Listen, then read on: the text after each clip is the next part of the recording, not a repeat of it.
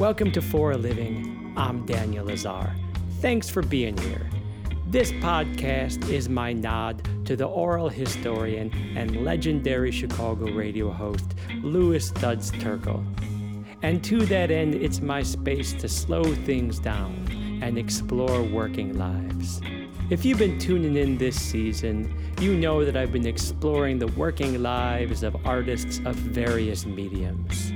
I talked to a producer and a photographer, a pianist and a poet, a DJ and a dancer, and I bookended the season with two Berlin based contemporary artists. Yo, I've learned so much this season. I rediscovered some of the creative spirit of my youth, and I've newly discovered some innovative approaches to working on art. And this is the last drop of the season. This is the end. Beautiful friend. It's the end. The end, I dare say, of the most ambitious and rewarding creative project of my life. Now, did I save the best for last? Maybe. Maybe I did. I can't say for sure, right? But I can say that I recorded this conversation a long time ago. And I've been sitting on it for longer than I care to admit so that I could drop it on my guest's birthday. That's right, kids. Today is Hannah Doherty's birthday. And so, if you were wondering why this podcast is dropping on a Sunday instead of on a Monday, like lo these two years, it's because today is Hannah Doherty's birthday and I didn't get her a gift. So, Hannah, here's, here's your gift. Happy birthday. And in this conversation, the birthday girl and I discuss, well, we discuss a lot of things. We discuss her firmly held position that no matter how problematic it can be to discuss art, everyone's an artist. We also talk about how, in her work, Hannah constructs a cast of characters. And we also tiptoe around some of the politics of her work and some of the politics of the art world more broadly. Listen, y'all, in the months that have passed since we recorded this thing, this conversation has become increasingly valuable to me. And I hope and I firmly believe that you'll find it valuable also. Now, before we get rolling here, there are a few people we need to thank. Hey! Hey, oh, hey, sorry. What's up, buddy? Well, the ceiling, the sky, the clouds, Okay. stars. Yeah, you're a Lots star. of things are up. Lots of things are up. Hey, uh, I have to record this podcast introduction real quick, and then I will be back with you, okay? Why are you recording in the living room? because I am going to play piano and sing in the introduction to the podcast. You're gonna sing in the podcast? No one wants to hear this. It will make their ears bleed. I mean, maybe a little bit, but I have to because it's my guest's birthday and I want to sing them happy birthday. Is it Hannah's birthday? It's Hannah's birthday, yeah. Hey, um, you want to sing happy birthday? Maybe, if Mama sings. Mama! Run and get her real quick. Hurry up.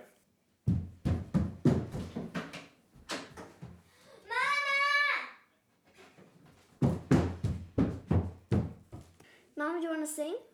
Sure. It's for Hannah's birthday. Let's sing happy birthday. Megan, are you serious? Will you sing? Let's do it. Okay. Um, okay. I was totally prepared to do this on my own, but um, yeah, I guess uh, it's going to be the three of us. So I say we do it in one take and just let it be. Sound good? Yeah. Hey, I already got the keyboard all set up and everything, but can one of you hit record when I nod my head? Cool. All right. Give me just one second here. All right. Cool. All right. Here goes nothing.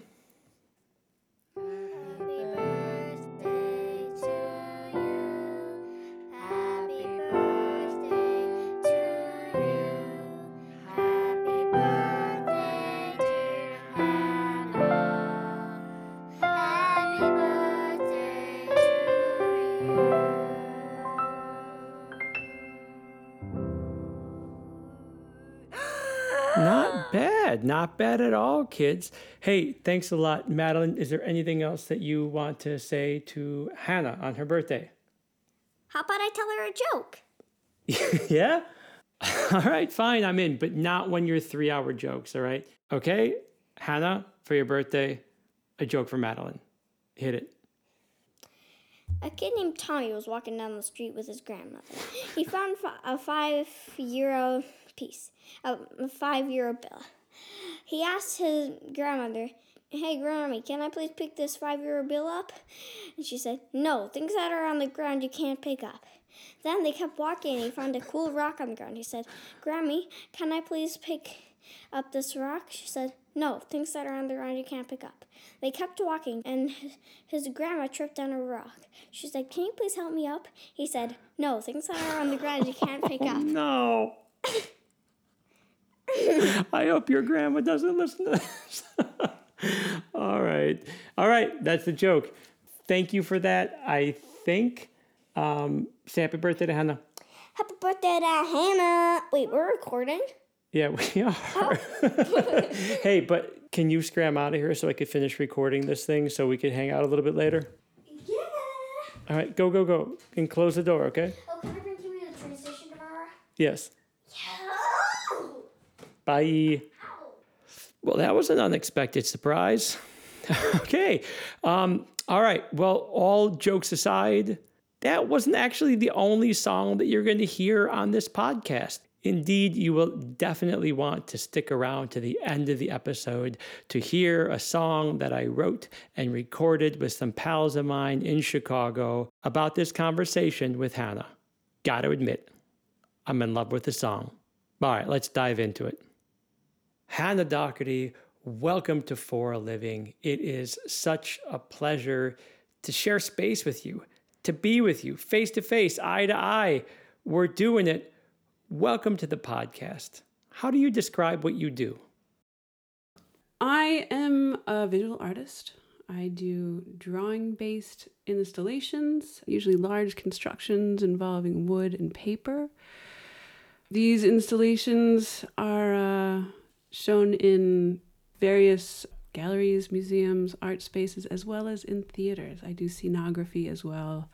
So I want to dive into all of that, but before we do, can you walk me along your path a little bit? And in so doing, give me a sense of like how and why and when you knew you had to be an artist. Okay, so I, I subscribe to the school of thought that, as Joseph Beuys says, everyone's an artist. I find it problematic to say like I chose to become an artist or I I I um I became an artist at a certain time. It doesn't have to do with education or training or uh, or anything beyond uh, just intention. And I think I really truly deeply believe that anyone and everyone is an artist. Uh, when you look at children, you know all children make art. That's it's uh, like a quintessential part of, of childhood. It's how we we measure their development. Can they draw? Are they holding the pencil correctly, doing a circle, adding arms, legs? You know, as a kid it's magic when you when you start making art. There's no thought about the quality of the art. It's the magic of creation. And I think unfortunately a lot of people are discouraged from from continuing that or or choose to focus on other things. There was no point in my life where I, I chose to be an artist or something and i think yeah everyone's an artist. I do have it as a career which makes it different obviously. Um, i chose to focus all my time on it and um, i chose to study it and at a pretty young age it was just obviously the most important thing to me to do to just draw pictures and, and make these worlds and, and I just kind of never gave that up, I guess.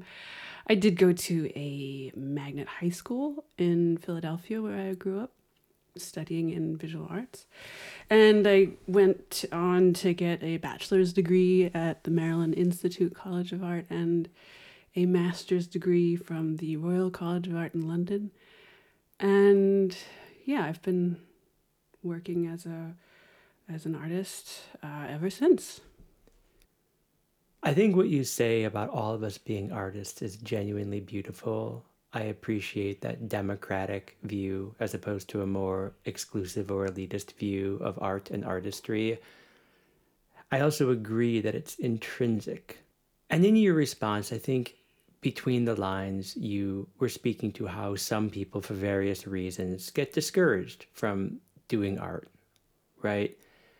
Not that I want to force you to dive too far into your biography, but I am curious who were the people in your life who encouraged you to pursue this passion and this craft?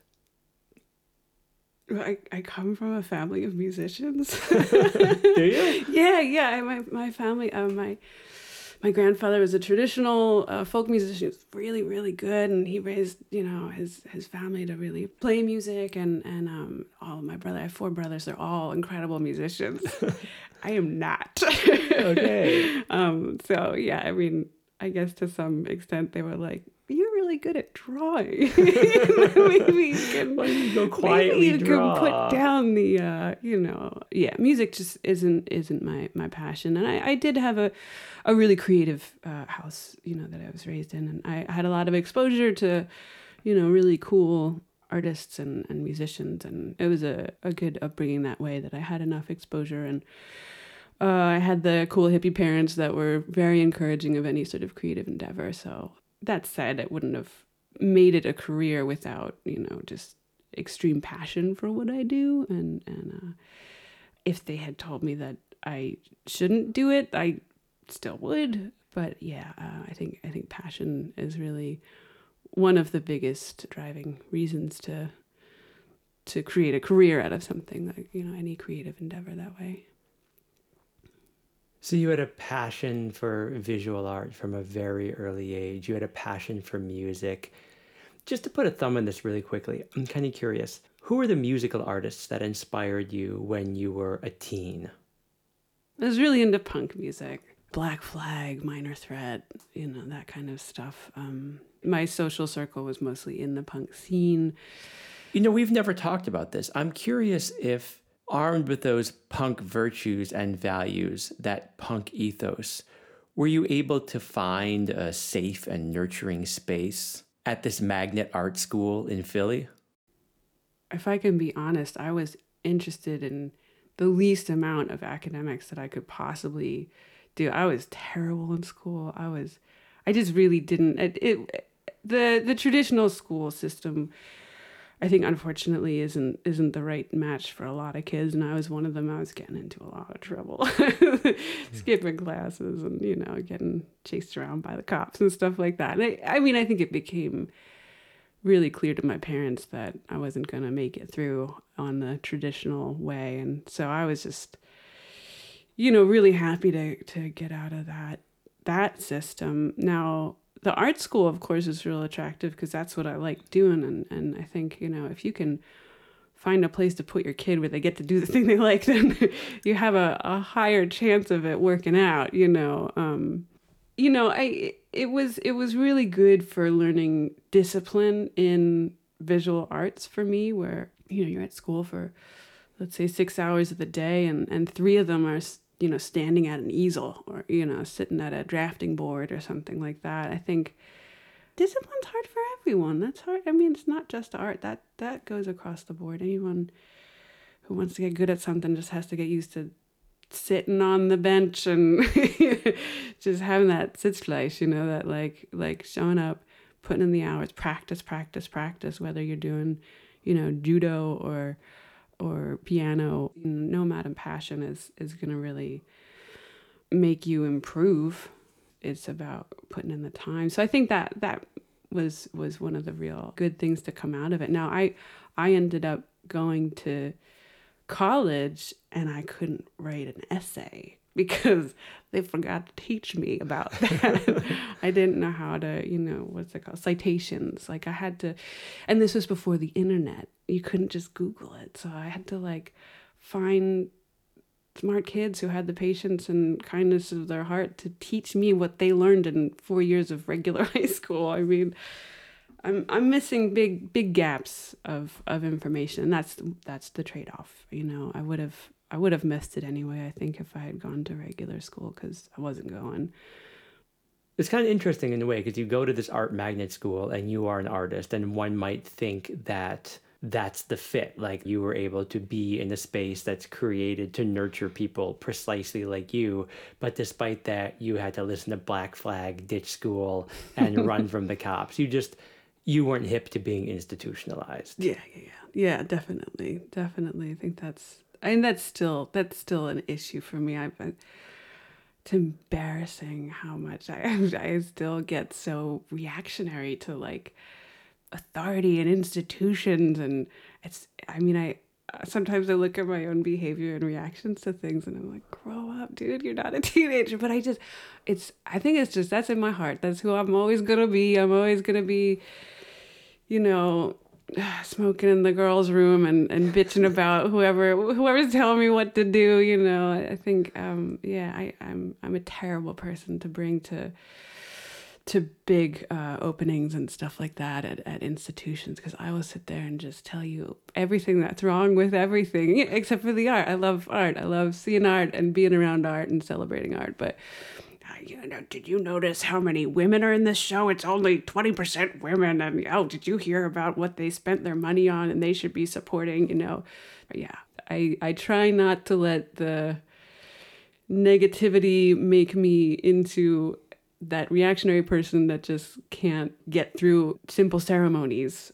Can I ask you though, in what ways is your work informed by this anti-institutionalist punk hmm. smoking in the girls' room, fuck the grown-ups kind of mentality. It's it it comes more into play when I'm in decision making mode, not in production mode.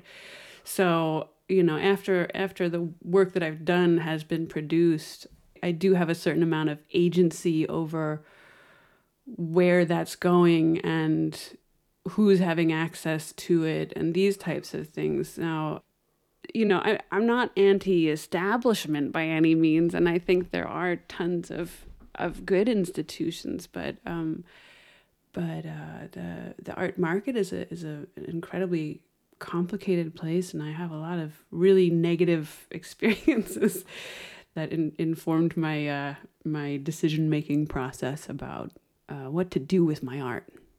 Yeah, yeah, I, I don't do well with abuse of power and authority. I definitely struggle with economy driven, you know, uh, decisions that are made. It, it, hey, you know, it's art is money and and it's it's real hard being in that world. I do also have to pay my rent with money. So there yeah, I mean um you know, if if money wasn't an option, and I know anyone with any career could say this, if money wasn't an option, I would uh, very much love to just show in in project rooms and and do more community outreach stuff. And and yeah the the fact of the matter is you have to you know jump through certain hoops. Um, you have to make certain sales and and I, I think the thing that I realize is you know I, there are places that I can't be that my art can be. There are you know ways to sell it where you don't have to be watching the the sausage getting made. You know. Yeah. um, so I try to avoid it just for my own sanity. Um, the the really disgusting art fairs and they just they just hurt my soul in a way that makes me angry but you know i try to really make sure that i i can also you know the flip side of that really spend time in the places that are just art as a celebration art as a place of worship art as a an act of faith art as something to be shared with the community. And and those places exist thank god and and you just they don't always pay the rent. but but yeah, uh, there I think there's a way to find a balance and maintain some sanity. Haven't quite found it. Still searching. And and it's not that money's evil. It's the abuse of power that's evil, and the the kind people are are um, keeping the boat afloat for me. So yeah. Yeah. Now you had alluded to this in the text of that response you're talking about decisions and you know what you choose to create, what you choose to work on. I'm almost desperately interested in decisions or in choices. Can you talk to me a little bit about like how you choose projects and how you choose subjects and kind of what goes into that like complicated matrix of decision making? Yeah, yeah, certainly. That's that's that's the fun part. That's the best part. I mean, I think I kind of always have this need to create something. I think it's always in the in the back of my head. It's this sort of you know running in the background, all this, and uh, and then and then yeah, I I have I guess I'd call it an archive. I have you know just things that I pick up as I'm going along. You know, from physical objects, photographs, magazines, um, scrapbooks, all sorts of stuff like that, to um, to online. I just you know i have folders and folders of just you know crap from google images that i'm like this is i gotta save this for i have hard drives full of just piles of images. Sometimes i'll get started you know researching something and then i get stuck in this loop of like trying to find the perfect picture of a tiger and i'll waste three days of my life and then i'll end up you know having to go to the zoo with the camera equipment and trying to set up this thing and then realize that it's actually not about this at all so so this is my my my recent realization is that you know this the screen time is not productive time for me um that's really hard to admit that Yeah. um because I, I love my screens but Yeah. but um my my brain really kind of exits creative mode and and gets into like this sort of hunting mode of like I'm looking for something specific and it's not putting a lot of thought into it. So I think I think um for me it has to it's I got to go out in the world. I got to have input. The things that the, the things that surprise you, the things that, you know, you're not looking for but they kind of find you. I think those things usually are the most powerful inspirations for me. I uh, I spent some time in the rainforest in Costa Rica about 2 years ago and uh and I mean, you see pictures of the rainforest, right? I love nature. I love trees and stuff. It's gorgeous, flowers and animals. That's what I. It's what I'm into. I was shocked at the biodiversity. You know, that's not what I was looking for. I was looking for the perfect leaf to put in the collage. You know. and then I would just stand there, and it's it's because you can't show that experience in a photograph on a screen.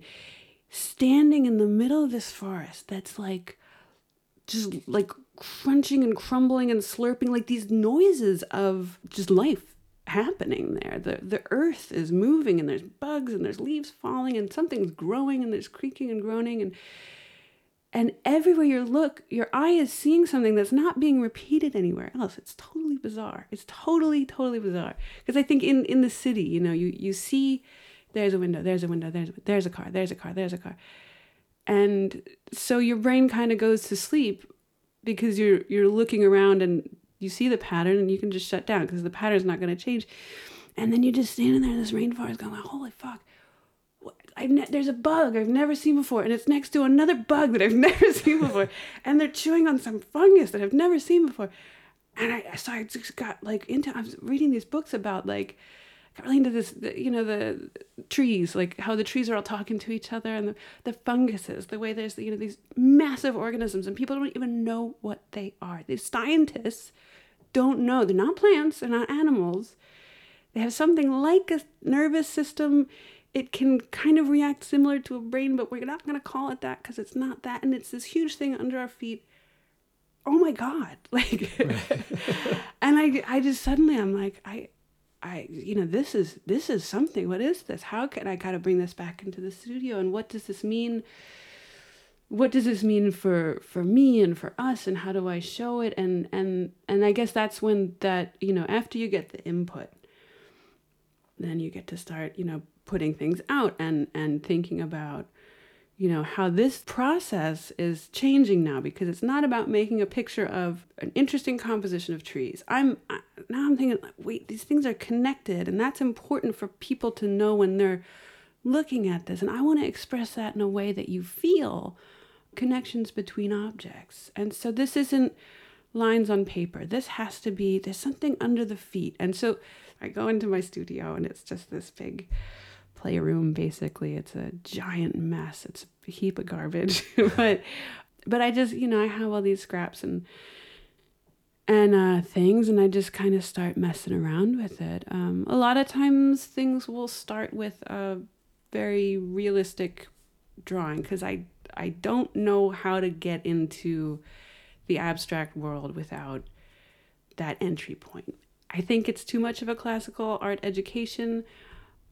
If I could go back, I wouldn't change a thing about it though, because goddamn, I love drawing. I love drawing, and so yeah, I think I think usually I'll start in a more traditional format, pencil on paper, and then I, and then I feel more free to start breaking down the, the barriers, breaking the rules, and and um, try to get to the core of what I'm trying to express. I guess that's yeah. Can I take you back to the rainforest for a moment? yeah.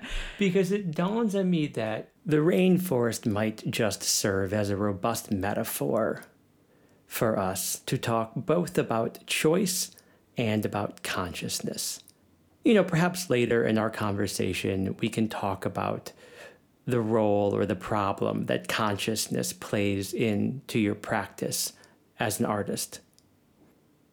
But for now, I want to try to tee up a question about choice.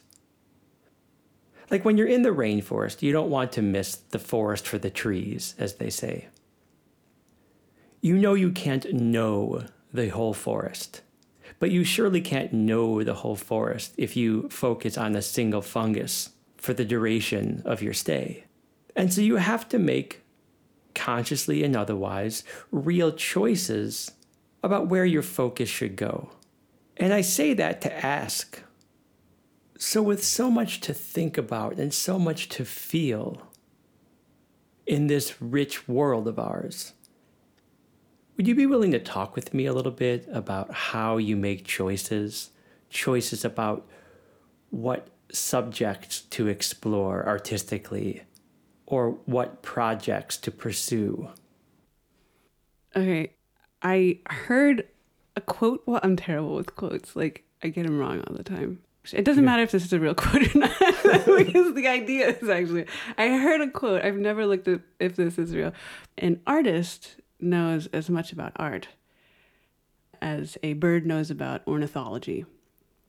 And I think, I think what I, what I love about that idea is, you know, when when you when you ask me about process, like, you know, dialing something in and and choosing what gets my attention, choosing what you know what direction to take something, I'm like, ah, I don't know, I'm just flapping my wings. you know what I mean? Yeah. I, which isn't to say I'm some. Um, you know, I, the spirit guides me, or, or that I, or, or that I, uh, I don't know why I make decisions. I do know, you know, I know about composition. I know about color theory. I know about graphically what works, you know, historically in the other works that I've made, what was really successful and what would I like to go back to. I'm not going to deny any of that, but I do think that it's so uh, difficult to to answer questions like that because you just don't think about it. And if you do think about it too much, you really, really fuck yourself up. And I think so much of the art that I love and the art that I want to make is this art where you just kind of you make some jumps, leaps of faith. You know, you have to, to just say, I, I don't know where this come from. I'm I'm just gonna I, I gotta get this out. This gotta I gotta make some stupid cloud paintings. I gotta you know, here come the snakes. I don't know. We're just doing snakes. Like it and and it's stupid and I think that you have to I have to for my creative process. I gotta I gotta really listen to these, you know, impulses, these really childish impulses. And um that's what keeps it for me, um I want to say like a practice of faith. Now, I, I'm an atheist, but this is how maybe I'm not because this is what I believe in, and it's it's um it's got to do with trusting yourself. It's got to do with not fearing mistakes. The second I get too calculated, I feel like a lot of my a, a lot of my enjoyment in creating goes away and I, I feel like those are usually the least successful works the ones where I have uh, too much executive control over the process, if that makes any sense. It does. If that makes any sense, yeah. That's endlessly fascinating to me. So you, on some level, make a, a choice. Or perhaps it's more accurate to say that you follow your instinct to not let executive control dominate your decision making process when it comes to the subject of your next project. Yeah. now, now, now I feel like I feel. You looked defeated when you said that. Mm. No, I I just want to know. I love that idea. I'm inspired by that idea. I just Why? why? Why does it inspire me? Yeah. because it suggests at the very least that you're letting the language disappear and that you're allowing yourself to follow a feeling and to follow an instinct and to follow what I'm going to loosely call yourself. And in an age that in no way, shape, or form rewards that, I take some joy in knowing that to some degree you do that, and just as much joy in knowing that you've succeeded in doing that. Like, I think your work, as we'll discuss, is magnificent. And so, to the extent to which what you just said is accurate, you know, it seems like it's part of the story. I will leave it to you to tell me if that's like the story, you know, in terms of like what motivates your decision making. Yeah. Um, yeah. But to the extent to which that is the story, I find that endlessly inspiring. yeah. Okay. But is it true?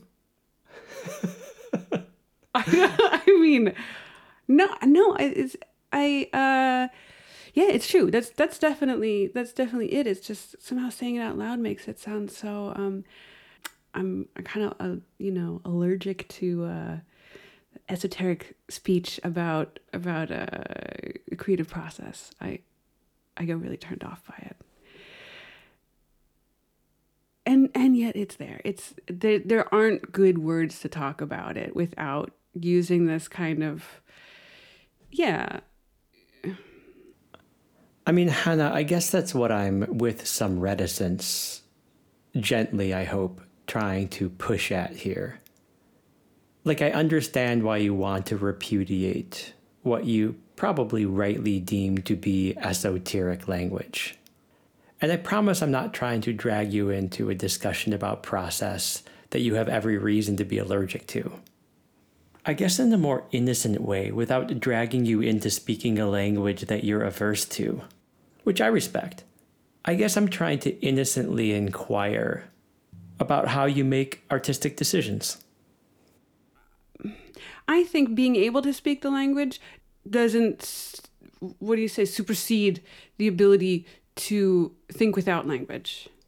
You can learn to speak the language, but the only thing you can learn with the creative process is to turn it off. And the language doesn't get you better at the creative process. The language is how you discuss it. And uh, unfortunately, it's really clunky and it's not adequate. And so that's why, you know, you have these academics. You know, one of my biggest regrets was getting a master's degree not because it was a bad education, the education was fine, but because it took me so far away from making work from my heart, from my gut, from my soul, you know, and it just became so cerebral and so academic. And I felt like before going to grad school, I felt like, you know, the dumbest person at the show because I didn't have enough access to the language to discuss references and to communicate concepts and theories that I was able to express in my art. And then by learning that language, I felt like I had also kind of cut off a part of my creative process by focus not cut off, it atrophied. That's what I'll say. It atrophied because I spent so much time trying to learn all the big words to justify, explain, and, you know, add value to this for people who needed to to know with language what I was doing. And yeah, in retrospect, that it took me a long time to get that muscle back, and I'm still working on getting that muscle back, and I'm still working on finding the words in this, you know, clunky language to say the things that I'm trying to say, and I, you know, for visual artists in general, that that's always a challenge when you're you've got a brain that's thinking in pictures, and I don't know, that's my I'm theory. with. I'm with you. Hannah, I feel obliged to disclose to you that I'm grappling with a not insubstantial sense of guilt for putting you in the position to have to deploy words to to describe what you do and how you feel about it. And not that this will solve the problem, but it might assuage my guilt a little bit. I should at least offer you a drink. I'll take a drink. Beer, champagne, wine? Beer sounds good. Beer. This feels like a beer conversation. Seems like it. All right, buddy. Here you go. I owe you at least this. Thank you very much. Prost. Mm. Post. So I have an idea that's either clever or totally misguided. and if you're willing to play with me, I want to ask how your work is influenced by or motivated by or somehow speaks to a couple of concepts that I have in mind. Will you play? It's sort of like a almost like a word association game. Okay. I'll, I'll, yeah. Let's do it. Let's do it. Yeah. I've seen your work at a couple galleries. I was checking out your website. I know you. I like you. I care about you a lot. Here's the first notions of utopia and dystopia. Yeah. Super, super fun place to, to go mentally. I think that's one of my biggest motivators to make art because when I'm making art, I am able to access utopia. It is it is it's magic to make art. You're making magic. You want something, you draw a picture of it, you have it. What? That's magic. Yes. And you know, when you're a little kid, you can draw a picture of a sword, cut it out, and you have a sword. And that never stopped happening for me. Never stopped. And you, it's, you know, where do I want to be? I get to make that. That's my job. That's that's utopia. Dystopia is all the things you love being destroyed all the time and and you're taking that in visually. Beauty exists because of you know you see it when it's next to this ugliness. You see you know the joy of you know humor the funniest things are like you know it's it's much funnier when there's something real tragic there. And that's that's my experience as a human as an artist. It's profoundly tragic what's happening in the in the world on so many levels. And i can't stop thinking about it. And i want to make a good place to go to but you got to think about that stuff too you know? So it was almost a hundred years ago when the French philosopher Paul Valéry said, at the end of the First World War, the war to end all wars, and oh, what man hath wrought.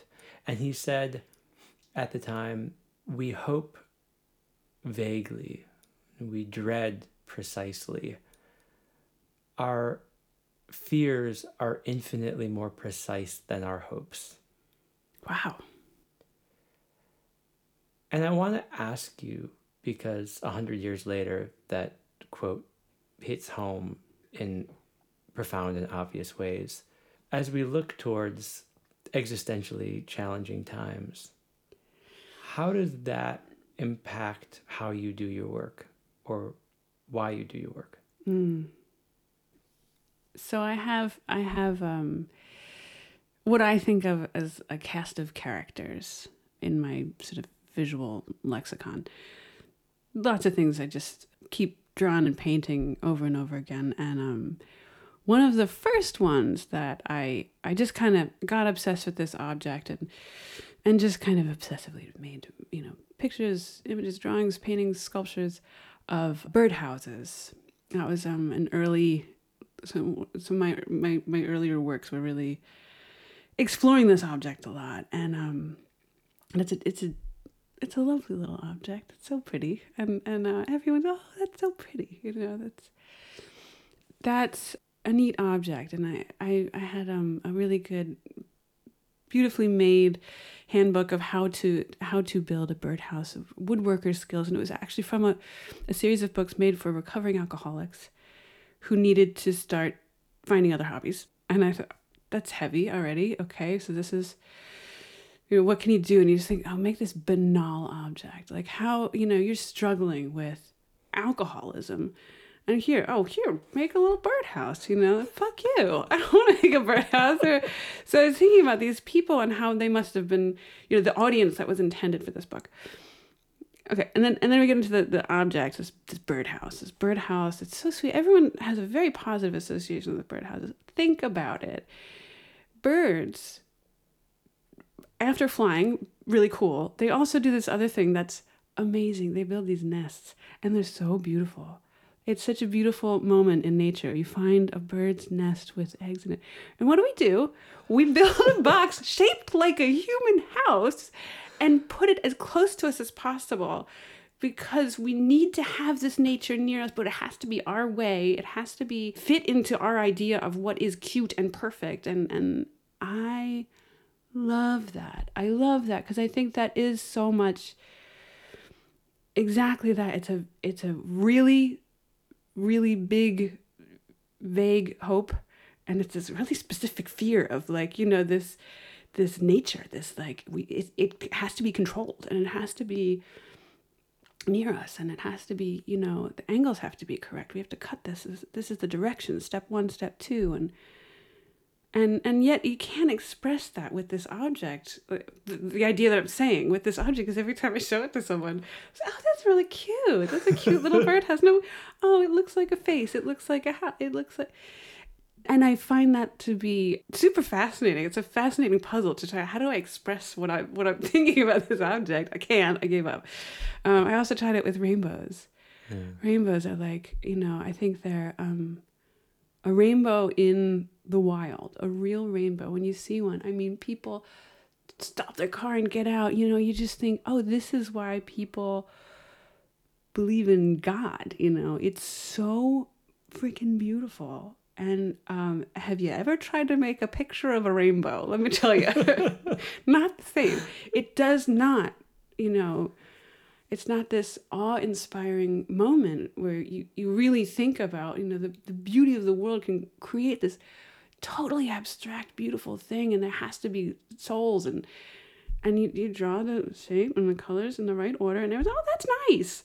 And you can't make an object that is a picture of a rainbow that expresses how much more beautiful a real rainbow is than right, right. Um, and um, and I, I got obsessed with this object when I was I was dealing with some some real heavy depression at, at one point when I was living in London and I, I was just I was just in the in one of the darkest places I've ever been and and it was that kind of depression that makes things funny, you know? Like like just the absurdity about the horribleness of everyone and everything all the time and, and this this rainbow became this object for me to really get into and I was like, I'm gonna try to make this rainbow express how horrible the world is. it was not possible.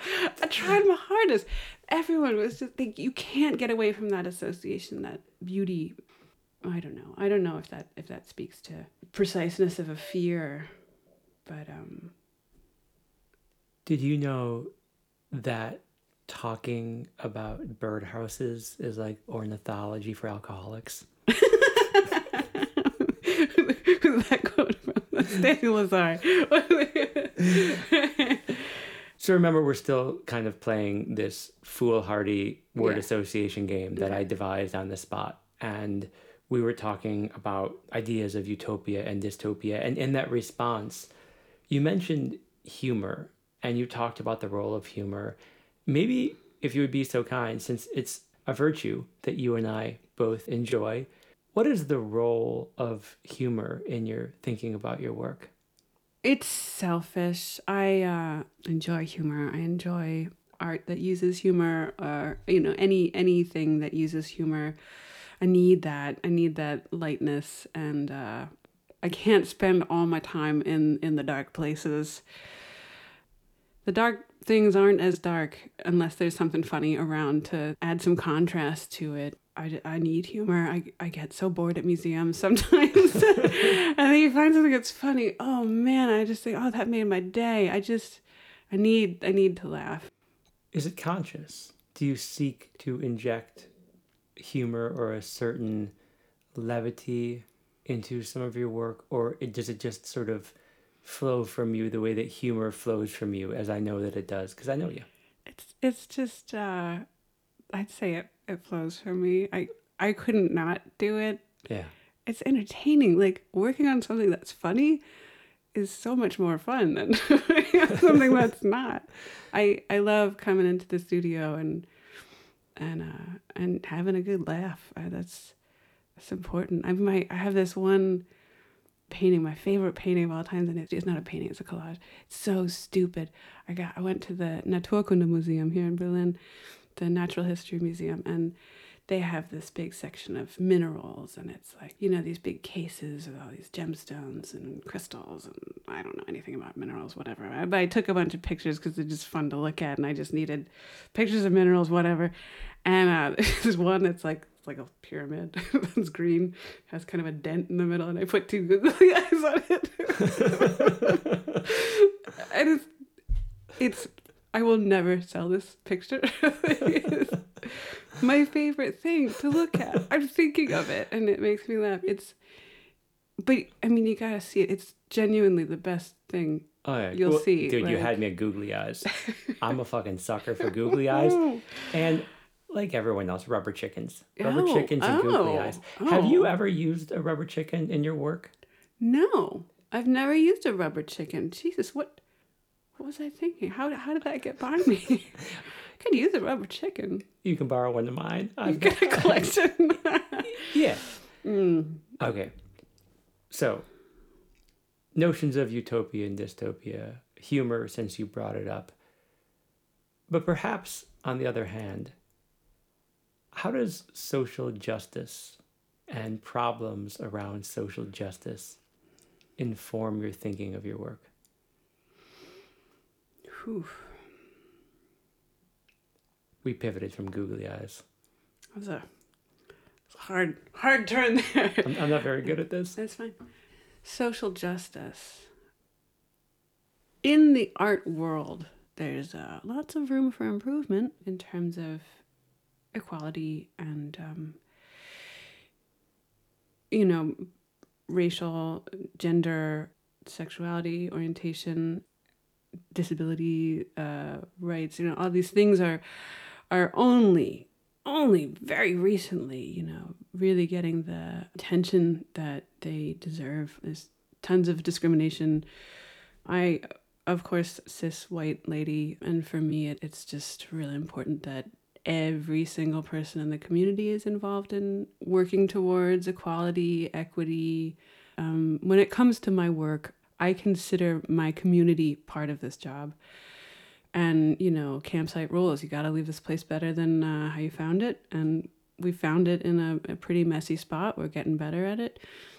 I'm on several committees some some women's groups some parenting groups and some juries making decisions about uh, studio allocations and different funding opportunities and stuff like that. And and that's something that comes up so much and i'm so glad that there is this discussion going on. And i'm so shocked at the number of times i have to you know point out obvious discriminations and stuff. But um, i'm happy to continue being involved in that as much as i can.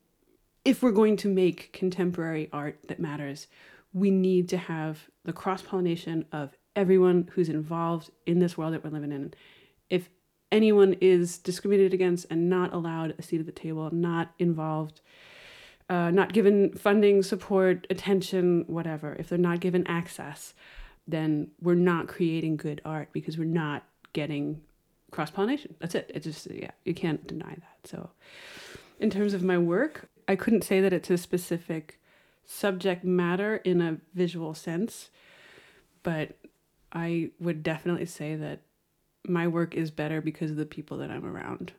And so, yeah. I love your response. Thanks. How do fairy tales and what one might call the spirituality of fairy tales kind of influence your thinking about your work? Fairy tales, folklore, these types of narrative um, narrative things are, are super important to me. One of my big research projects when I was in London, I was writing a dissertation about SpongeBob SquarePants. Really? Uh, yeah, I wrote my dissertation about um, Leviathan, not Hobbes Leviathan, just the, the object, you know, the, the sea monster, Leviathan, and SpongeBob SquarePants. And I tried to um, make a line of like, you know, here we have Leviathan. This is the beginning of sea exploration, and the unknown gets this very abstract monster aesthetic. Here be monsters. Don't go here. We don't know what the hell's going on, but these guys never came back. Whatever. Swallowed by a whale. I don't know. You look at the imagery, and it's it's this um you know all, all of these sea monsters or you know these these different uh, in, in folklore these monsters often have a more of a warning purpose. And as we sort of follow through you know the great enlightenment uh, scientific discoveries we go we go through you know the industrial revolution. And that's when animals started wearing clothes. We got the mouse with the gloves. We got the you know these we changed how we represent you know folklore imagery from nature. These animal gods are suddenly our pets watson and crick you know and, and rosalind franklin we can break down the the genetic code we know what all these things are made of now we have SpongeBob SquarePants. We're not afraid of anything. We got a little squeaky sponge, you know, and I think I think fairy tales are, are really interesting and, and I love exploring how things are visually represented and how that is an echo of what we understand of, of the world. So, in addition to fairy tales, I know that you draw inspiration from a great many sources. And I know that deep in the cultural well, there's kind of like an archetype of the inspired artist. Look, inspiration is everything and inspiration is nothing. And I'm not going to quote Chuck Close here. How will you describe the role of inspiration in your practice? I think inspiration is a luxury. As a self employed person, my time is spent alone in a room. There's very little inspiration that happens when you sit in a room alone. You you get it sometimes and and you gotta ride that wave when it hits you and the rest of the time it's a grind. You gotta get in there, you gotta work, you gotta keep the pencil moving, you gotta show up and uh, and you got to know that you're going to make some garbage and it's just going to go in the trash and that's fine but inspiration is a luxury Yeah. I think that sometimes when inspiration strikes, it strikes as a means to clarify your intention. And I know that there's a certain problematic to the relationship between art and intention. I wonder if you would be willing to discuss with me the issue of intention in your work. i think the purpose of art and and what we want when we experience art is to be given a, a space of contemplation now i don't think that all art has to be really challenging and thought-provoking but the purpose of it is to give you a, a cue of a place where you can go in your in your mind it can be an emotional place. It can be just a, a place of beauty. Like i said i'm an atheist but i still you know this is my spirituality. It's the museum is my place of worship. The intention of making art for me and and the experience that i have as an audience when i'm looking at art is to be in a place of contemplation whether it's entertaining or or challenging or calming or infuriating those that's what my intention is as an artist to make that So, if On some level, the intention of your work is to create a space for contemplation. Then, what you seek to do is raise questions. What questions does your work seek to raise? Well, that's a tough one. I don't know. I don't know about that one. Um, uh, what I don't, I don't believe I'm asking questions because I think if if I were to ask questions, I think I would also have judgment on an answer. There would be a right and wrong answer if I was asking a question. I I'm not I'm not asking questions. I, I want to take you to a space, and you're there. You're there. Be there with it, and and that's that's it. It's not not what you should think. It's it's a place for you to be there. I get to take you there. That's that's all.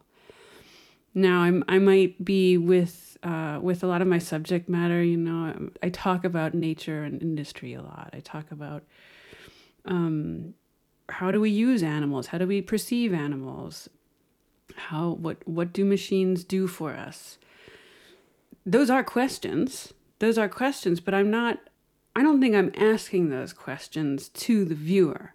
I want to present the viewer with a series of elements where they can sort of internally discuss that, whether they're seeing beauty in that or whether they're seeing some sort of a challenge in that is more interesting to me than saying, uh, Do you see this? Are you looking? This is wrong. You know, this is right.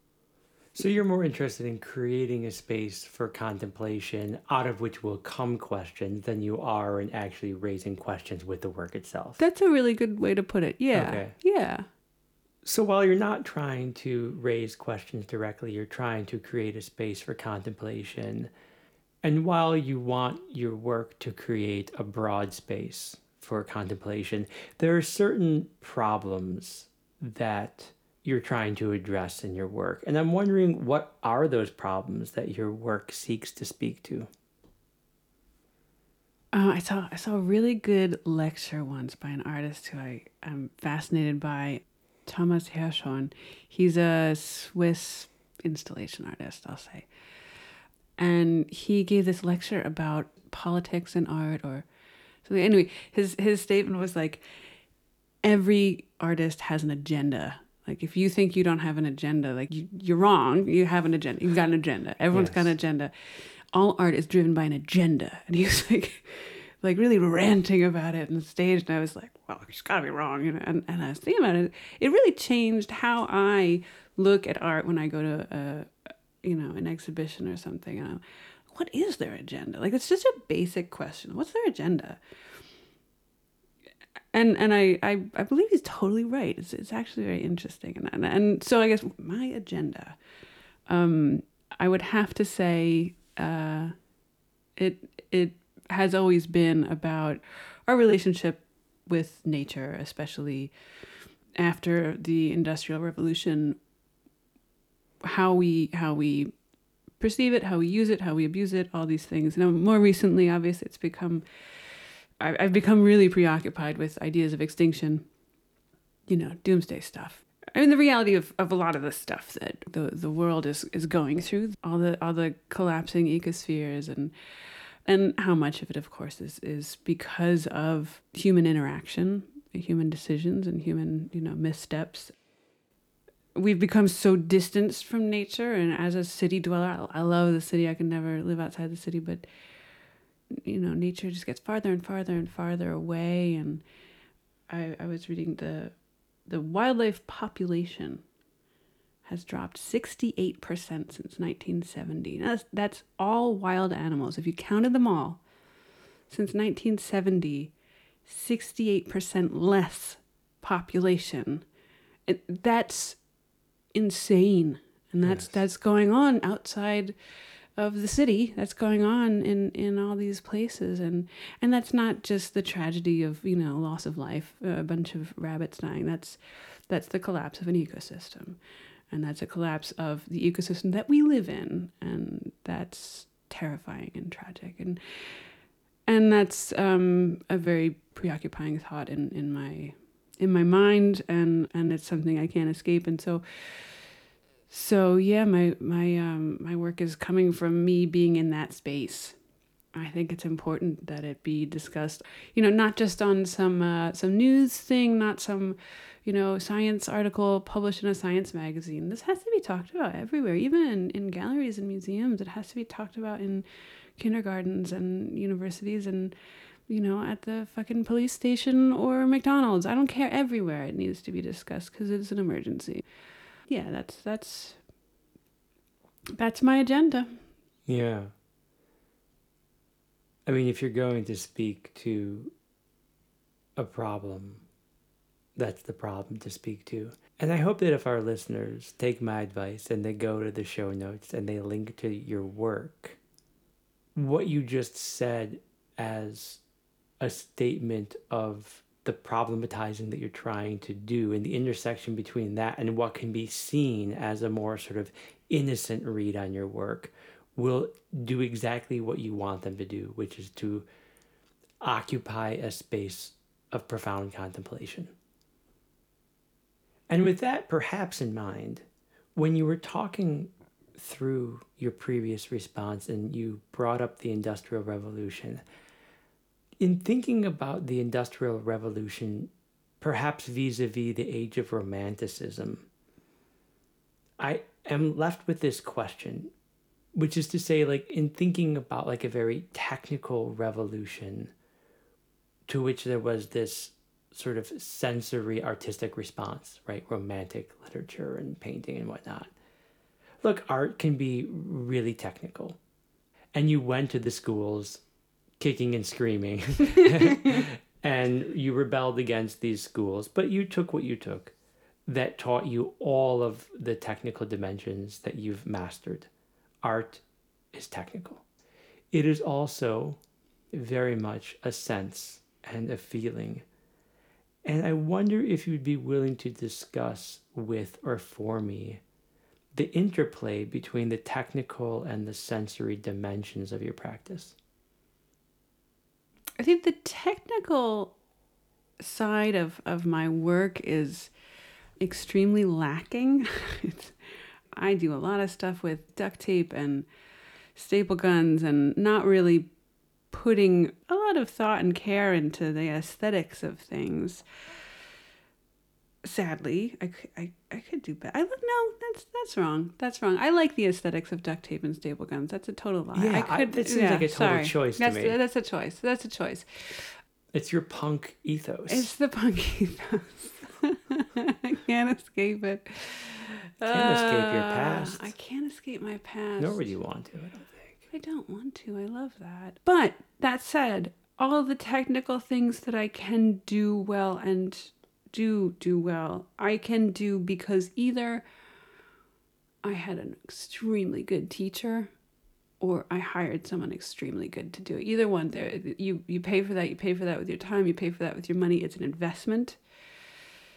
But my work is yeah, it's it's quick and dirty. It's it's definitely using tools that people have access to that anyone could could do. It's nothing um not not trying to show off with that stuff. Okay, but hold on, real quick. Your painting, your composition, that stuff is technical also. It is. But it's also a feeling. And so, what I'm seeking to do is, if possible, to push you into discussing the duality So and I the get- intersection of that. Okay, so so I think there's something almost like oh god, like masturbatory of, you know, making art. You have to do it in a way that's really pleasurable. And for me that is, you know, the the technical drawing. God, I could do that all day. It feels good. It feels good to do it, to plan it out, to measure it, and get the lines, and get out my protractor. And I like I like cross hatching and shading, and with a technical pencil, mechanical pencil. It feels good. I, I'm not trying to show off with that, and frankly, other people could probably do it better. And oh, these are just tools. They're just tools to get an idea across.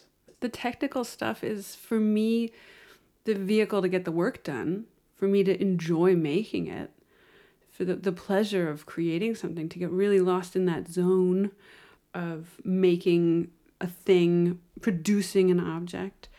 And so I think that for me, that would be what's important about eh, technical process. But ultimately, I think, you know, in many instances, a photograph of something, a drawing of something can both convey a, a concept with the same power, with maybe a different power, with the same power. It's not about being the best painter or being the best photographer. The subject and the and the reason for making it is is for me ranks higher up in the hierarchy of what I appreciate in art, in a in a good work of art. That's I don't care about technique that much. well, apologetically, despite that, I want to ask you one small question about the role of technique in your practice, in the hopes that hearing you talk about it will help me to clarify some of my thoughts and to punctuate some of my language around the problems of technique. Now, as you know, I'm doing the work to reconnect to my childhood hobby of playing the piano. Of course, playing music is technical. It's also very much a feeling, it's a sensory experience wrapped up in a technical experience, or vice versa. And among my many struggles as a middle aged person seeking to foster a space for creativity for the first time in his adult life is this problem of the pursuit of technique. Like, I don't have the training and I don't have the chops. Like, the technique isn't natural to me because I haven't done the work to make the technical feel natural. And that's probably not going to change too radically. Mostly, what I'm trying to do, if I'm to be honest, is to get my feels out. But some technique is essential for that. Oh, I'm afraid I could go on about this for a while. But I suppose at the root of it, I want to know what it feels like to have a mastery of these technical dimensions to have out your protractor and doing and you're doing your shading and it's going well and you're in maybe a flow state as some people might call it you're doing the work remembering this is a podcast about work mm. so you're in your studio and you're doing your work and you have an instrument in your hand and you're methodically, perhaps repetitiously, but methodically and thoughtfully, or not, mm. creating art. Mm. How does that feel? If I'm doing it right, it's a challenge. It's just just like an athlete, just like a musician. If you're not doing that every day, putting in the hours, you get worse. I mean, not at making art, but at controlling your tools. There's muscle memory. There's um, you know, the way you're using your perception. Like I said, I don't use color a lot. That's not an important element to my works, but you know, my my friends who paint, they spend hours mixing palettes and it, that's torture for me, but they have this perception of color and and the understanding of the functions they're on a different level for me when i'm using my tools when i'm doing it right it's hard. It's um you got to stay motivated in a room by yourself. That's hard and you got to keep it up. You got to keep doing it. You got to do it every day. That's a grind. But yeah when when when you do that when you when you're able to have that discipline God damn, it feels good. It feels very good.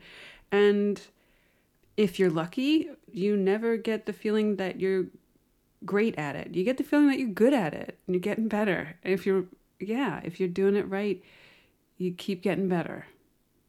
But you never master it. I mean, I don't think so. I don't think, you know, if I mastered something, I'd probably just give up and get bored. it's more, it's more Spinoza. Spinoza has that concept of happiness being like about like moving to the next level. That is this, this is the gratification and the joy that you get from getting better at something. You know, whether that's, you know, a, a closer friendship or a better abilities at carpentry.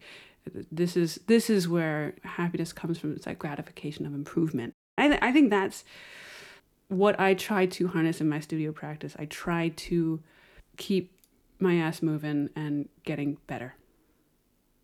Is that what it is for you actually? Is it like like are you just kind of grinding it out, climbing Mount Everest one step at a time? No. that's that's what it looks like when it's going good. When it works, when I'm when I'm disciplined, when I'm when I'm motivated, when I when I have deadlines coming up, I'm amazingly disciplined and motivated. When I have nothing on the horizon, I am a you know, adrift at sea. I am a real artist. Oh, I'm staring out the goddamn window, like you know, drinking coffee, going, "Oh, look at those clouds." No, it's it's hard. I'm I'm usually looking at my phone. It's a lie. I don't look out the window. There's no good view from my studio window. God, you know what it looks at? It looks out on um to the to the, the Spree River. You know that Molecule Man sculpture. I hate that sculpture. I abhor that I sculpture. You have to look. You have to look at that. oh. Where is your studio, by the way? I don't it's, know. Um, it's in the um, am Flutgraben 3. You know, it's by Arena and like Freischwimmer, Club der Visionäre, all these yeah. clubs that you go to. yeah, yeah. I'm, I'm at all. all the Are you on the east side or the west side of the Warschauer Brücke? I'm I'm east of the Warschauer Brücke, okay. Oberbaumbrücke. I'm in the east, that so that part of Kreuzberg comes all the way down to the Straße. Yeah. And my building, my wall of my studio is the former wall. The okay. Berlin Wall. It, it went through my building. The building was built in the in the 20s, 1920s, and it used to be where they painted buses and trolleys. You have a studio in that space? Yeah. Sweet. So, since you brought up your studio space, I hope you don't mind, and I know we've been at this for a while. Can we talk about your studio space a little bit? Absolutely. So, postulated, you're doing contemporary work in an important historic space. Mm. And tempted as I am to ask you about how that might feel, I want to ask you something much more kind of banal. What does your studio space look like? And what do you do when you show up? Um, so my studio space that I I'm currently in um um a former uh, bus and trolley painting factory. They used to paint the enamel and and um, and Lackierung for all of these old buses and trolleys in Berlin. Um, it was built in the 1920s. It's this big old factory building. It was closed down after World War II when they built the wall. They built it through the building. So this building was not touched from the end of World War II until 1992, I believe. Some artists moved in and made it into this artist space. So it's real wacky, sort of rundown factory space. I've been there about 15 years, and so I really I, I I'm I'm in this pretty deep rut that I'm I'm actually trying to get out of right now. I'm not trying to leave the building, but I want to move to a different studio in the building because I just need um, as we say in German, Tapetenwechsel. I need to change the wallpaper. Yeah. but uh, I have one of these old contracts where I'm I'm paying a very very low rent, and so I I can afford a pretty big space to work in. How big is the space? Seventy five square meters. That is substantial. That's just yeah. When you show up at the studio, mm-hmm. do you have a ritual? Do you have a process that you go through to kind of get yourself in the frame of mind to do what you do?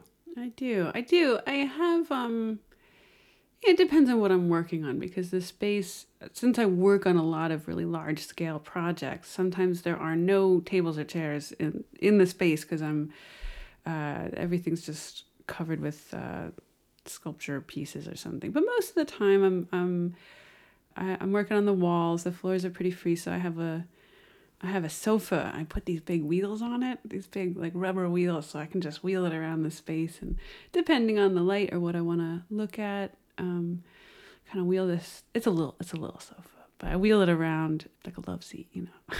Yeah. I wheel it around, kind of park it where I want, put the brakes on, and um, usually just sit and have myself a good think. I try my best to avoid podcasts until I am into my project. I, I listen to so many podcasts. I love podcasts.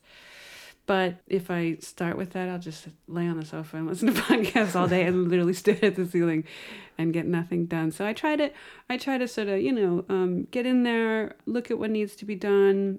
I'm a big list maker. I'll make a list.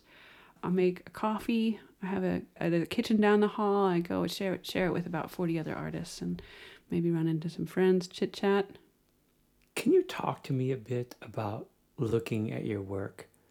Like, your work requires you to observe your work. Can you talk a little bit about that dimension of your practice? Yeah, I got never thought about that. Yeah, I look at my work a lot.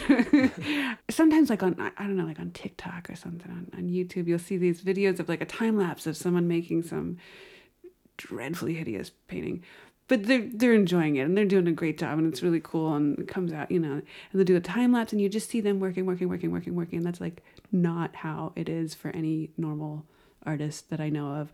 I'd say about 10% of the time is actual, you know, brush on canvas, work time, and and most of it is staring at it.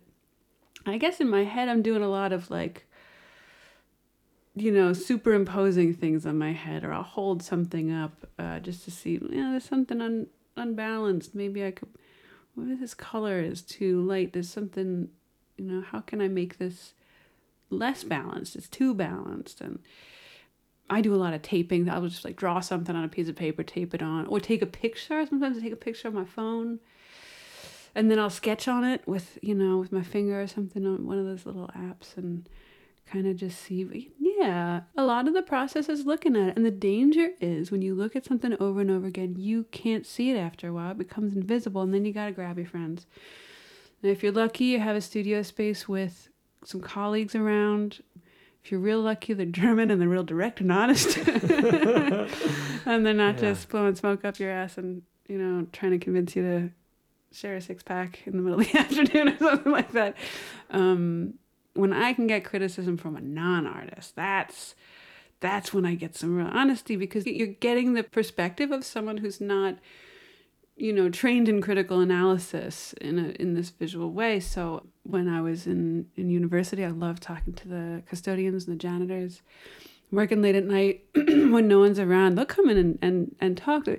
They generally avoid doing it when there's a lot of staff around, professors and stuff like that. But oh God, I have such beautiful conversations because they look at art all the time and they just don't get to engage with it and have that dialogue. Oh, cleaning staffs of museums, amazing, amazing people that have such beautiful things to say. And their appreciation of art is usually like, oh God, you know, so many times installing a work, uh, you know, be shuffling around late at night and you'll see someone, oh yeah, okay, what's your favorite work? And oh, and they always have some passionate, you know, and it's like, yeah, yeah. So yeah, a lot of time looking at stuff.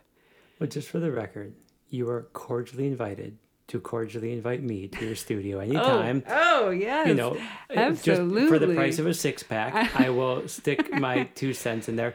I would really love that. Well, all right, let's call it a date.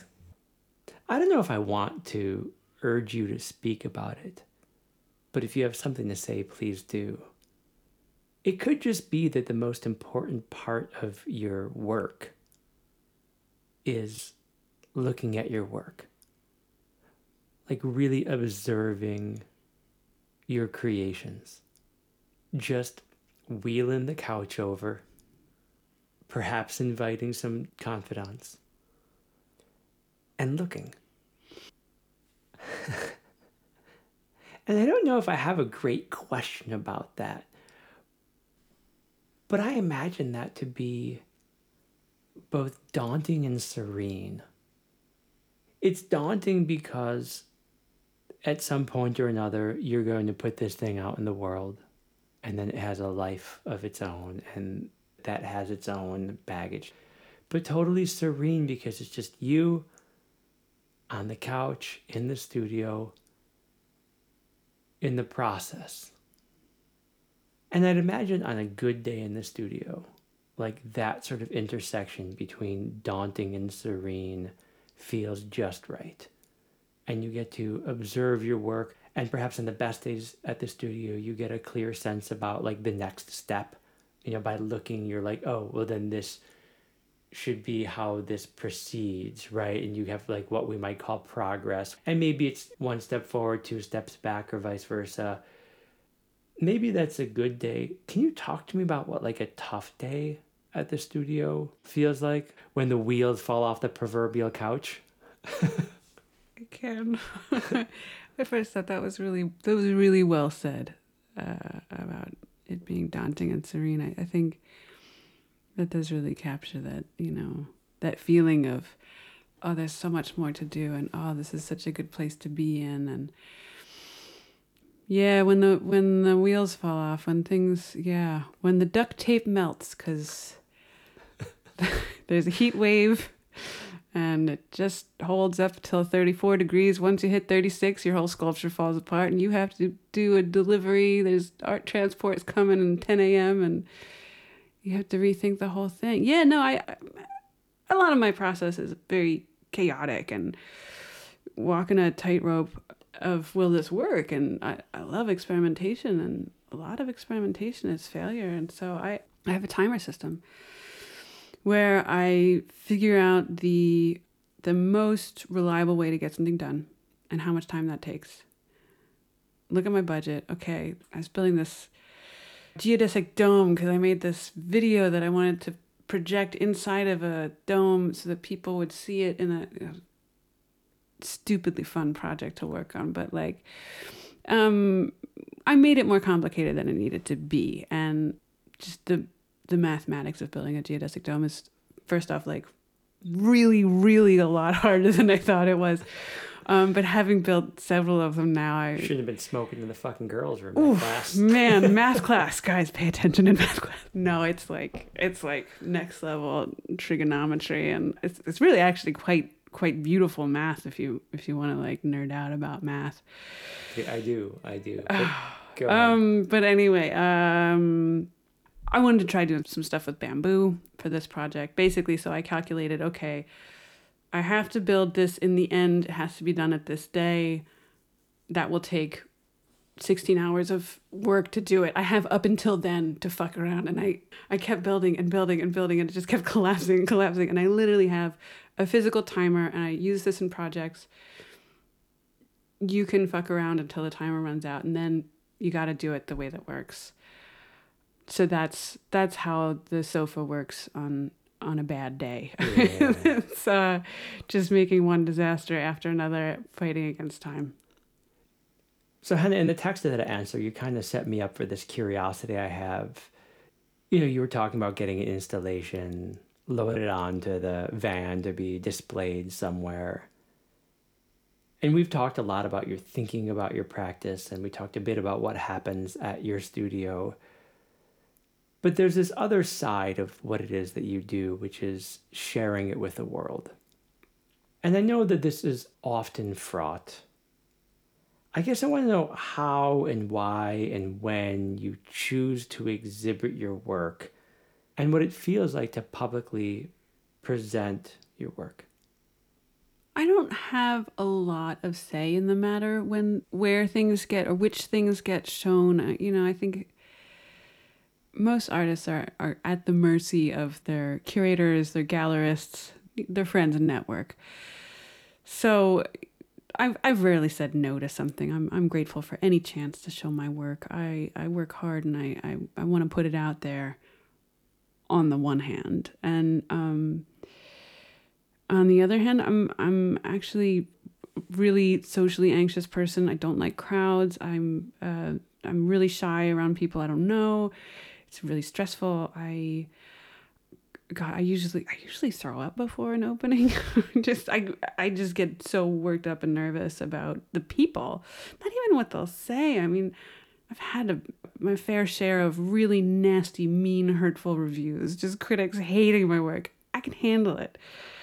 I just get real nervous about rooms full of people, especially when they're paying attention to me. I don't not not someone who celebrates my birthday like with big parties or anything like that you know? I, I hate being at my own opening. I really do. If i if i could get away with not going i wouldn't wouldn't go at all. But you got to do that. It's part of the job. Everyone's got something that they don't like doing with their job. And you know when i'm when i'm really lucky i got a bunch of really supportive friends coming by and just being there. And and if i'm extra lucky i have a gentle gallerist or museum director who can gently pull me away from my friends when I need to talk to whoever the important person is that I, I should be, you know, talking to.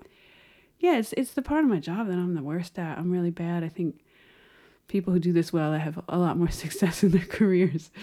I'm not not good at rubbing the elbows and I, I love talking about artwork, but talking about myself and my artwork is, is a challenge outside of a one on one situation where I'm making a real human contact. That said, when I when I do force myself to, you know, get out there and do it, uh, a lot of good comes out of it.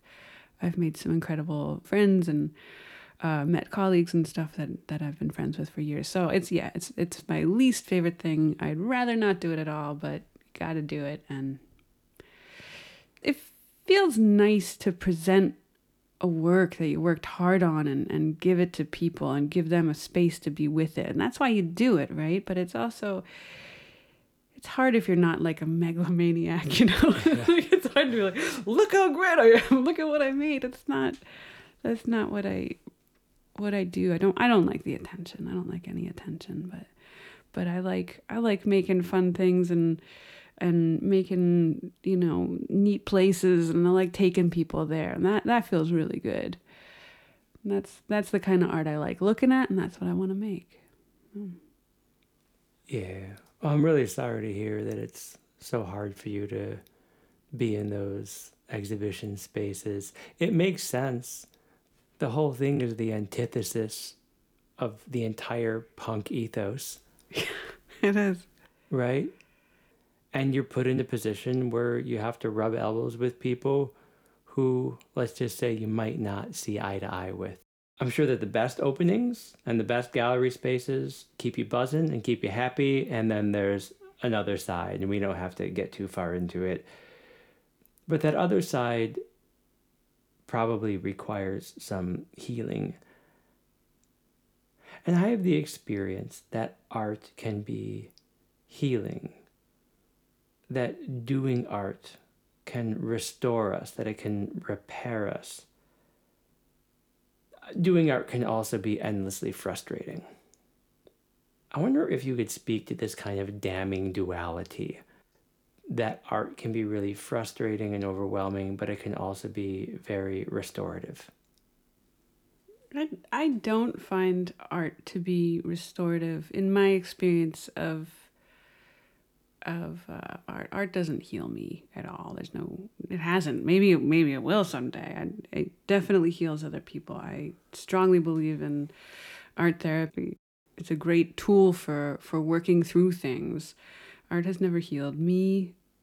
It is not in my toolbox of things that I use to heal it's it's a passion it's a job it's work it's a challenge it's frustrating but it's not something that i i use when i'm working on myself i'm gonna i'm gonna go out on a limb and say you probably shouldn't use your career as that that should be a hobby so that you can you you can focus on that and not have to think about meeting a deadline uh, making money off of it, trying to get uh, attention and network and stuff like that. If you want to, if you want to look into healing yourself, use a tool that you can really devote to healing.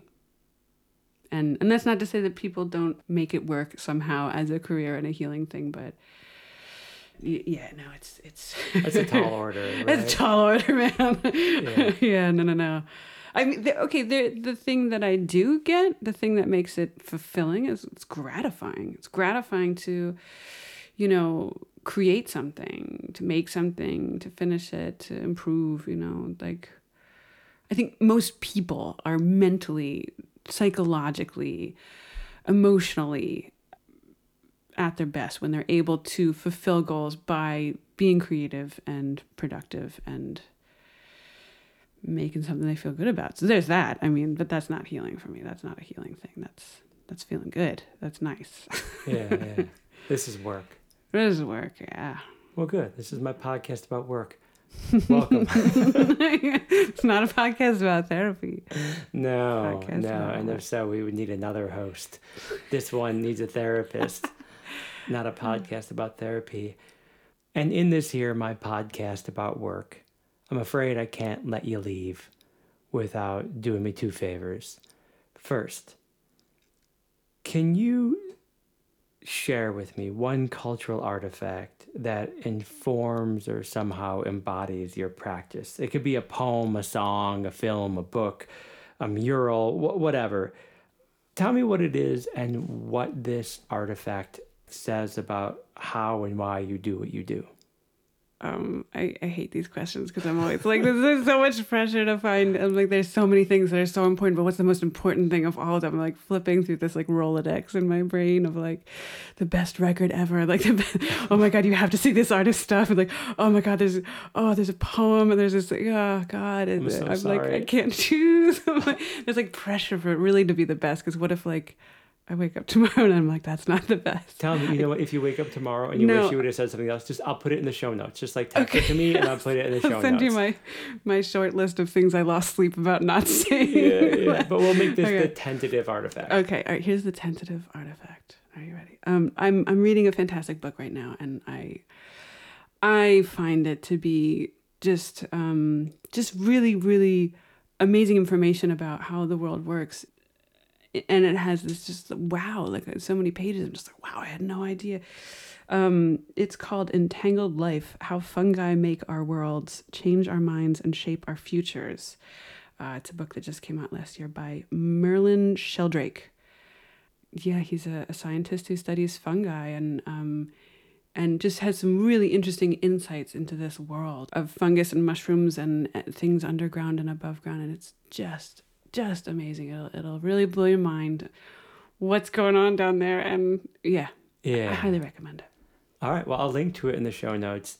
And I'll also link to your website and some of your other media platforms in the show notes. And when our listeners explore your work, I think they'll understand why that book matters to you. I think it makes perfect sense. I have one more small favor before you go. Is there a guest you could recommend that I should pursue for my podcast? This could be someone you know personally, or more broadly speaking, a profession that you'd like to learn more about. I was I was ready for this question. um, yeah, I have a friend who has a job that like I was like, that's a job. Like, she's like, yeah, this is a, it's the coolest job. I get to do all these like, and she tells me about it. It's, she is a doctor of maritime archaeology, Really? and it's such a cool job. It's really really cool.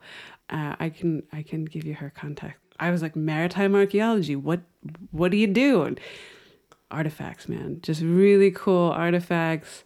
Lots of Viking stuff. Yeah, yeah. All right, hook me up. Hannah D, you know I'm crazy about you, right? I'm sorry I took so much of your time. I hope I didn't torture you terribly, but This it has was been, absolutely delightful. It's been my pleasure to learn about you and about your work. I I ran you through the gauntlet, and it was a total pleasure to have you on my humble little podcast. Thanks for being here. The pleasure was all mine. I really have been loving listening to your podcasts, and and it's it's really cool to get to be on it. And and uh, thank you for all the really nice questions. We did it. We did it. yeah, yeah, man. right. Woo! And that, my friends, is the birthday girl herself, Hannah Doherty. She's the jam. I told you she's the jam. This season of the podcast has been the jam. So before I share with you the jam that I wrote and recorded for Hannah for this podcast, if you'll bear with me, I feel a deep compulsion to express some gratitude to some people without whom this season would not have been so jamtastic. First, I want to thank Carl Hauk, a patron of the podcast, a former student, and a pal. Carl was the one who came up with the new name for this podcast, formerly known as Duds, for a living. So thanks for that, Carl. I love hearing it roll off of my tongue, if for no other reason than it gives me one more reason to think fondly of you. And I would be remiss to not offer some gratitude to all of the patrons who have been supporting this podcast over at patreon.com slash for a living. All of the patrons who have emailed me, DM'd me, shared ideas with me, influenced the flow of the thing. Thank you all so much for supporting this podcast. Really, it, it means the world to me. It's just so nice to have your support. I'd also like to thank Rodem Fisher. Rodem has been mastering these podcasts since day one. If it sounds good in your ears, it's because of Rodem. Dude, the guy's so patient with me. I'm so grateful to have Rodem Fisher on my side. And the guy who introduced me to Rodem is my pal Brian Trahan. Brian has produced and engineered all but one of the songs that I've written and composed about the conversations on this podcast. He has been such a profound source of inspiration, such a great coach, and such a kind spirit. Yeah, that's what it is the spirit of Brian Trahan. Thanks for the spirit, Brian. And before I press play on this track that I wrote about my conversation with Hannah, I just want to take a moment to thank all of the people who have contributed musically. I want to thank my beautiful bride, Megan, who sang with me on half the songs. I want to thank Megan's baby brother, Kevin, for playing guitars and bass on Bodies Keep the Score. I want to thank Marty Kanjoka in Chicagoland, USA, for laying drums down on almost all these tracks. And of course, his brother, Mark Kanjoka, for blowing the horn on Voronezh. Big shout out to Dr. Curtis and the John F. Kennedy School Choir, who belted it out despite the masks, despite the times. They nailed it on Bodies Keep the Score. And last but surely not least, my dearest childhood friend, Scott Robin, who's been a sounding board throughout this process, an endless stream of ideas and support, and the guitarist on the track you're about to hear. So it's in this way that season seven, my season exploring the working lives of artists, is in some ways the ultimate manifestation of the vision that I began with two years ago. It's bringing my people together from Berlin, Barcelona, and Chicago to earnestly and empathically engage in conversation and creative pursuits. I said at the head of this episode that this season has been the most ambitious and the most rewarding creative pursuit of my life.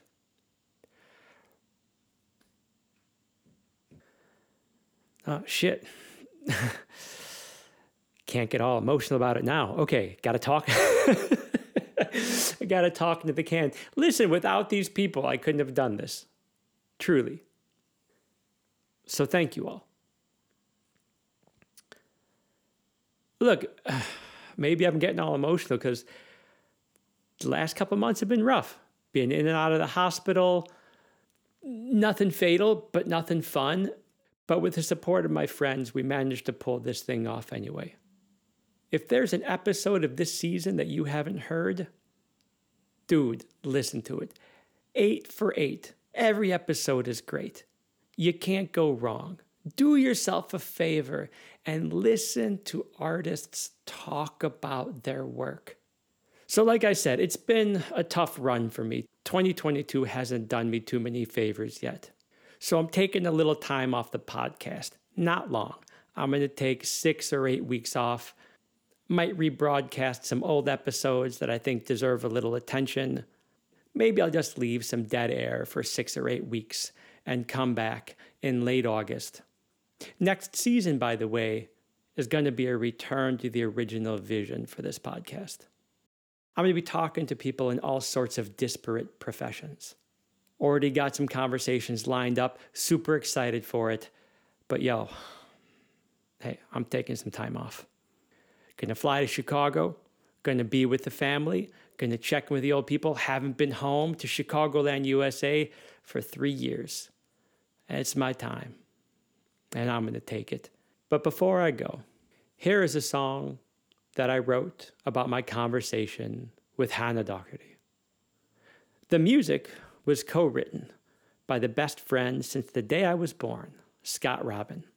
The bass was laid down by Marty Kanjoka, the drums also by Marty Kanjoka, and my boy Marty Kanjoka engineered the sound on this thing. That beautiful voice you hear in the background, Megan Fleming. So, my best friend from childhood, my best friend, my wife, my dear friend of more than three decades, Marty Kanjoka, we're coming together to send off season eight with a bang, not a whimper. Enjoy this one, my friends. We're calling it Keep the Pencil Moving. Please take care, y'all. Be kind to yourself and be good to your people. And I'll check back in with you in six or eight weeks. Here it is.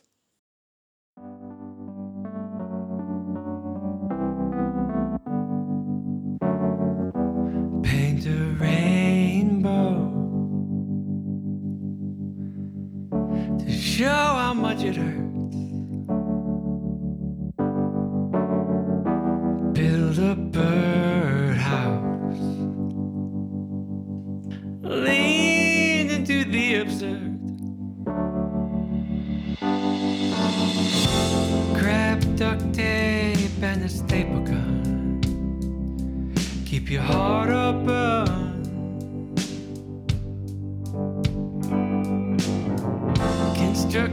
cast of characters.